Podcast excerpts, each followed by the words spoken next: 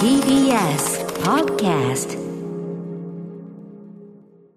時刻は6時30分になりました。6月13日月曜日 TBS ラジオキーステーションにお送りしているアフターシックスジャンクションパーソナリティの私ライムスター歌丸です。そして月曜パートナー TBS アナウンサー熊崎和人です。ここからはカルチャー界の気になる人物動きを紹介するカルチャートーク。今夜のゲストは映画ライターの村山明さんです。村山さんいらっしゃいませ。どうもこんばんは。スタジオにお越しいただいております。はい、えー、ということで改めて村山さんご紹介熊崎さん、お願いします。村山明さんは劇作家の桑原優子さんなどが書き手を務めていらっしゃいます。ネット配信作品のレビューサイトショートカッツの代表を務める映画ライターです。映画や DVD の総合情報誌 DVD& 動画配信データをはじめ数々の雑誌やウェブサイトに寄稿。さらにニューヨークインディペンデント映画界を代表する監督ハル・ハートリーの日本公式窓口としても活動中です。図らずもというか、ねあのハル・ハートリーあのー改めてボックスがそうですね。ね。あの過去作をハルハトリ本人が日本語字幕も入れて復刻するっていうシリーズの,、あの最後の、まあ、完結編みたいなボックスがちょっとまだ発売日が決まってないんですけどあね。のおそらく1か月以内にあの皆さんが買える状態になると思います。ありがとうございます。他にちょっと先に村山さんお知らせ事とかねやっちゃったとくのもいいかなと思ってなんかあります？えっとですねあのこのこの間先日ここであのバーブスターっていう映画を、ええあのご紹介させていただいたと思うんですけど、あのまあ、本当にトンチキな面白いコメディなんあですけど、のクリスティン・ウィグとかね、なんかね、友人が、既得な友人がいて、はい。あれの劇場の上映券をへえ。2回だけあで、あはいはい。8月に、うんうん。えっと、8月何日かな？あの、うんうん。えっと、8月の12日にはい、横浜シネマリンで、一度だけ上映をして、で、今調整中らしいんですけど、おそらく関西でももう1日、バーブスター、ビスター・デルマーレうんうん。が、あの劇場のスクリーンで見られますというあのイベントがありますので、はいうんうん。ちょっと自分もなんかあの声かけていただいて、ちょっとトークで登壇することになりそうなんですけど、あの本当にああいうおかしなコメディを劇場で見られるのって最近とても減っているので、あの予告とかの感じで想像されるよりずーっとすっとんきょうな話になっていくっていうね。そうなんですクリスよね。クリスティン・ウィグねあれ何のまあ話なんだこれっていう、びっくりするようなクライマックスが待ってる。うんうん。はいえー、と一応ね、配信とかでアマゾンかな、見られますけども、そうですね。はい、あの劇場で見見るチャンスということで、はい。ぜひぜひ。8月12日に、えー、と横浜シネマリンということでございはい。ます。、あと関西の人も楽しみにしていてください。ありがとうございます。ということで、えー前回ね、村山さんご出演は、ブルース・ウィリス総選挙4月12日にやりました、その時でございましたが、えー改めて今日はですね、ちょっといつもと違う試みといいましょうか、違う角度から、どんなお話をしてくださるんでしょうか？えっとまあ、独自の試みをハリウッドでつ続けている、まあ、異彩監督、スティーブン・ソダーバーグという人がいまして、まあ、ソダーバーグの世界とおすすめ作品というテーマで、もう話をしたくてたまらないのでやってまいりました。はい、ぜひよろしくお願いします。After Six Junction. 生放送でお送りしていますアフターシックスジャンクションこの時間はカルチャートークゲストは映画ライターの村山明さんですよろしくお願いします。よろしくお願いします。はい、ということで、えー今回は独自の試みを続ける異彩な映画監督、スティーブン・ソダーバーグの世界とおすすめの作品というテーマでお話しいただきます。えっ、と、ソダーバーグ作品、あのこの番組ではですね、2018年11月にアンセイン狂気の真実という iPhone で全編撮った作品、はいはい。えーさすが面白かったよなんて話をちらっとして、えーいただいたこともありますが、はい、えー改めて村山さんから見て、スティーブン・ソダーバーグ監督はどんな監督と言えるんでしょうか？はい、ちょっとね、ソダーバーグっていう人、ちょっと世代によっても見え方が違ってきてると思うんですよね、うんうんもうキャリアも長い中で。で、もともとあの、26歳って史上最年少でパルムドールを受賞して、セックスと嘘とビデオテープ、そうドゥーザライト信号を押しのけて、そうですね。ねえということですよね。でも一躍 26? 26ですよ、えー今思えば。すごいね。若っ。はい。で、一躍まあ天才ともてはやされたんですけれど、ちょっと、あの、10年間ぐらい不振の時期があって、で、その後2000年代前半はもう、えーっと、ヒットと批評的な評価を両立させて、あの、たちまちハリウッドの最重要監督になったっていう人なんですが、はい。最近ちょっと劇場公開が少ないんですよね。確かに。2017年のローマン・ラッキーっていう映画が多分ええ劇場公開では最後なんですけど、はいはだからあの、なんとなく、昔の感じで言うと、ビデオスルー監督みたいな、あ、ちょっと要するに都落ちじゃないけど。そうそう、ん第一線からは脱落したのかなって思われてる人が多いんじゃないかってちょっと心配してるんですけど、でもあの、なんていうんですかね、全然そんなことないと。うんうん。はい。もうワーカホリックに拍車がかかり、あの一旦さ、映画監督引退宣言とかまた紛らわしいことするから、そう、映画監督のね、引退宣言なんて基本的にはプロレスラーぐらい、まあ、ー信じちゃダメじゃないですか。ラッパーとプロレスラー。本当に引退してるわけではない。そうですうんうん、で、そう。で、まあ、案の定、結局この人は働きたくてしょうがない人なので、で、あの、主戦、主戦場っていう言い方よくないかな。まあ、あの、自分の活動のフィールドを映画だけじゃなく、例えばテレビとか、あの、配信とか、とにかく自分が面白いと思えるところを探して、で、まあ、第一線を脱落するところがますますちょっとささ作風も先鋭化してるっていう状態があって、ちょっと時代の先を読みすぎる人でもあるので、あの、じゃあ、ちょっと分かりづらいかもしれないけれど、この人は本当に、げ映画、映像業界のシステムと戦い続けて、はい。現在も、なんか現在進行形でいろんな革新を成し遂げてる人ですっていう話をはい。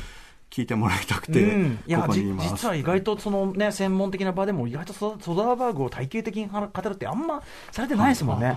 だしあの映画ファンでも、まあ、さっき言ったそれぞれのどの作品を中心に語るかで全然印象が違う人で、正直ささその作品そのもの作風はいはいはい。とかで何かくくろうと思うとなかなか難しいっていうか、わかりますわかります。だから結局バラエティ豊かすぎて、ん。何でもやる人だなとか、あと、まあ、その側の革新はね、もちろんそのどういうふうに取るかとか、システムの革新はするんだけど、まあ、あえて言えば、おおしゃれではあるかな、全部。あの、そう、スタイリッシュジャだし。ンルをとってもおしゃれとかね。あと、あの、ヒューマニズムっていうものに、うんハリウッドでは珍しく、あまり溺れない作風の人なのでうん、だからそこが、あの、かえって、なんか冷たく見られるとあかー、なんかちょっと車に構えて見られるみたいなところあると思うんですよね。はい、じゃあちょっとどんな、まあ、あの多分オーシャンズシリーズとか一番有名なんで、はいえー皆さんそれぞれのイメージおありと思いますが、まずはスティーブン・ソダーバーグ、えーと、どんなような歴史を持った方なのか、ぜひ村山さんの解説で振り返ってみたいと思います。はい。で、まあ、あの、有名なところで言うと、やっぱり、えーっと、オーシャンズイレブンっていう、はいもうオールスター映画。で、まあ、エリン・ブロコビッチ、トラフィックっていう映画を2000年に日本が出し、2本公開して、うん。どっちもがね、アカデミー賞の作品賞と監督賞にノミネートされて、うんうん。で、アカデミー賞を取ったりっていう時期が、今思えば、世間的な見え方の一番うんうん。ピークだった時代はい。だと思うんですが、はい。なんかこの人の作風として、ん。あの自分で撮影して編集をする、うんうん。だからそのテーマとか、はい。さっきおっしゃったような、んいろんなジャンル取るとか、ええ。でも一貫してるのは、はい。とにかく監督が編集を頭に描いて撮っているので、うんうん。あの無駄がないんですよね。うんうん要するにあ今の絵を例えば撮影監督にお願いしてたら、はい。ちょっとミスあったからもう一回やりたいって言っても、繋いだ時大丈夫って思うから、うんぜあのすぐ OK になるんですよね。はいはいはい。だからものすごい早撮りだっていうことで知られてるんですけど、うんうんだからそのさっきおしゃれだって言いましたけど、ええ結局、一番最小限、最短コースで欲しいものをどう見せるか。はい。で、その時にどんなジャンルもはい。ひねり入れて、ん面白いことができるって、うんうん。うん多分すごく自負してる人なんだとなるほどなるほど。そうかそうか。だからあの分かりにくいっていうか、うん。本当にいろんなことがしたい。うんうん。で自分がいつも思うのはあのその時々にちょっと廃れているジャンルみたいなものを現代に蘇らせたいっていう欲求がすごく強い。だからそのこの人はこういうジャンルが得意な人なんですよじゃなくて、うんうんやっぱり映画業界全体の多様性として、はいこういうのが足りないのはつまらなくね、うんうん。って思ってそこをあ保管していきたい人なそのうか。だから、オーシャンズだって、あの嫉妬したけど、ああいうこう昔のシナトラのあのそうそうそう。あのチームみたいな、オーシャンとね、元のあれになったみたいな、はいはいはい。ああいうこうスターが出てきて、ちょっと遊びながら撮ってるみたいな、ああいう映画ないじゃん？ゆるいオース、オールスター映画っていう、ん。ハリウッド映画に昔あった空気みたいなものがなくなりましたよねっていうそうのが、か、そうか、そうか。だからあのエンストレートなエンタメとしては、オーシャンズシリーズってやっぱ緩いじゃないですか、うんうんうんでも、あの緩さをやりたかったんだね。遊びながらや、全部ね。ね、中も遊んでるような感じがいいしとか。嫌われがちですけど、オーシャンズ12とか、んあの一番遊んでる映画僕12好きです自分大好きなんですよ。あの、終わり方とか、もう最高だと思ってます。どんな終わり方あれ。最高ですよ。びっくりしますよね。びっくりして終わるよね、あの方ね。あと、ジュリア・ロバーツにジュリア・ロバーツにそっくりだよねって役をやらせるっていう、ちょっとと舐めたような。このオールスター映画の枠でこんなくだらないことできるっていうことも、おそらくすごくわざとやってんのに、はいはい。な、な、何滑ってんのみたいな思われがちなところが、どうしてもある。わかりますよ、その気持ち。あとね、その、自ら撮影、いち早くデジタル撮影。そうなんです、そうなんです。あの、だから最近では、もう、若い映画監督は、どんどん iPhone で撮ればいいっていうことを推奨していて、で、なんなら、あの、さっきおっしゃったように、 Unsane って映画はい。と、その次の High Flying Birds って映画は、あの、全編、本人が iPhone で撮ってるんですけど、あの、若い人は iPhone で気軽に撮ればいいよ、勉強になるからって言うんじゃなくて、自分がそれで映画をもうすぐ作ってしまう。ね、でも、あの、いわゆる iPhone 撮影感を売りにした映画でもなくて、全然普通にちゃんとよくできたスリラーなのよ。へしかもさ、その自分で撮影、俺、笑ったの、これマイ、マジックマイクの2作目、はい。マジマジックマイク WXL かな、はいはいはい。これさ、あの監督交代したのに、監督交代してんだよ、はい。監督交代したのに、撮影と編集はやってんのよ、そんな人いる？あの、そうなんです。よ。意味わからないですよね。あの時本当に爆笑したんですけど、あの、監督をだからもう本当に、さっきも言ったように、はい。この人が挑戦したい、中小規模で多様性のある面白い企画っていうのが、あの、もう映画会社はリスキーだから嫌だと。はいはい。で、結局跳ねられるから、はいもうだったらテレビとか配信とか行くよって言って映画監督を引退してしまったんですよね、あの時。はいで、マジックマイクっていうのは自分で監督してたんですけど、マジックマイク2っていうのができるっていうけど、引退宣言後だったんで、どうなるのかなって思っていたら、そのずっと助監督とかプロデューサーでついた右腕みたいな人が監督に昇格したんですよ。うんで、あの、撮影始まりましたっていう宣伝のツイートを見たら、あの、なんですか、あの、ディレクターチェアみたいなところに、撮影監督、ソダーバーグって椅子の写真が出たんですよ。何なの？監督やりづらいでしょうよ。確かに。本当だそりゃそうだ。引退したって言ってるのに、スタッフとしてバリバリ働いていて、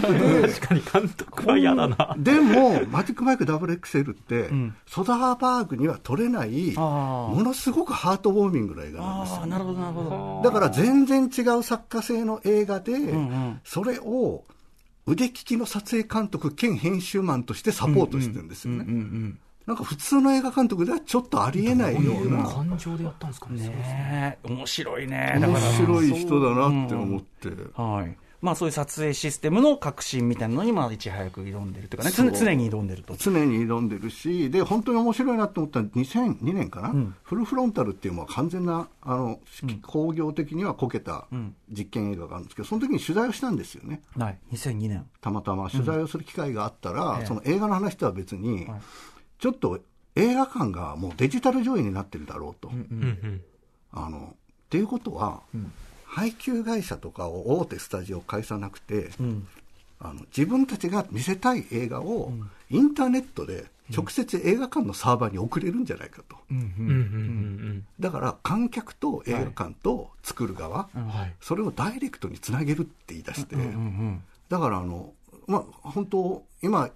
ネット配信のはい未来みたいなことを、それが自分たちのクリエイティビティみたいなことをはい担保してくれるんだっていう話をずっとしてたんです。2002年の時点で。早いですね20年前に。これすごいね。面白い。だからやっぱり自分が届けたいものをどう届けるかっていうことをはいすごく考えてきた人なんです。逆に言うと、よっぽどハリウッドメジャースタジオで嫌な思いしたんだよね。そうですよね。だからあの、本当に、えーっと、引退のきっかけになった一つのあの、恋するリベラーチェっていう映画は、あの、マイケル・ダグラスとパット・デイモンが主演の、あの、えっと、同性愛のカップルの話なんですけど、要するに同性愛のカップルの話だっていうだけで跳ねられるんですよね。で、ソダーバーグが、ブロークバックマウンテンの後の時代だぞ、おかしいだろって言って、だったらもう劇場公開はいいよと。うんうん。HBO と組んで、んじゃあケーブルテレビで俺はもう行くよって言って、で、それでなんか世間的にはでもそんなことあんまり気にしてなかったので、はい。なんか引退したって聞いたのに、今となって理由聞いたら、それはね、そうですね。なんて前時代的なそうそうそう、だからややりたいことがやれないなら他に行くっていうだけで、別になんか疲れ果てて引退とか、しかも全然先駆けてる？今の感今だってその例えば同性愛がが主人公だからハリジータなんてそれがそれが漏れた時点で、うんうんうん。どうなんもうすごいそうですよね。なっちゃいそうじゃない？あとあのチェ、チェ・ゲバラの映画、うん。チェ二部作ってありましたけど、あれはアメリカから出資が得られなかったんですよね。うんうん。でこう、えっと、配給もほとんど決まらずに、すごく遅れたんですけど、うん。スペイン語で撮りたいと。うんうん、やっぱりね、チェ・ゲバラの映画を。要するに英語でベラベラ喋るのが普通だけど、ハリウッド映画は。はいもうだからあの文化的帝国主義みたいな時代じゃないだろうって言って、うん。それにこだわったから、出資にむちゃくちゃ苦労した人はないんですよね。でもそれも今の感覚だと、むしろね、むしろそうですよね、あのー先駆けてるというか、今今やその、ね、別全然僕はその好きな映画だけど、最後の決闘裁判とかが、やっぱフランス、中世フランス舞台で英語ベラベラ喋ってるっていうのが、ちょっと若干、ネタ化してしまうぐらい、うんうんはいはいはい。いや、ハリウッド映画ってそういうもんだったんだけど、うんだから急激に変わった、このもうはるか先を見てはい。動いてたってことですよね。あいや、まあだからある意味、その時に先駆けてたっていうより、考えれば当然そうだよねっていうことが、なぜできないんだっていうフラストレーションがその他のフィールドとかん、他の表現に行ったっていう感じの人ですよね。そう考えると、やっぱスタンスとしてかっこいいんだな、なんかね。うん。なんかやっぱり一貫してる、だからその表現のやり方もそうですし、なんかつかみづらいって思われてますけど、追いかけてると、ものすごく一本芯というか、筋の通った人だなって思っています。なるほど、なるほど。はい、ということで、じゃあ、そんなスティーブン・ソダーバーグなんですが、ちょっと近年の、まあね、あのあんまりさ新作は見てない方も結構いらっしゃると思うんで、はいぜひ村山さんからのおすすめをご紹介いただければと思います。あの、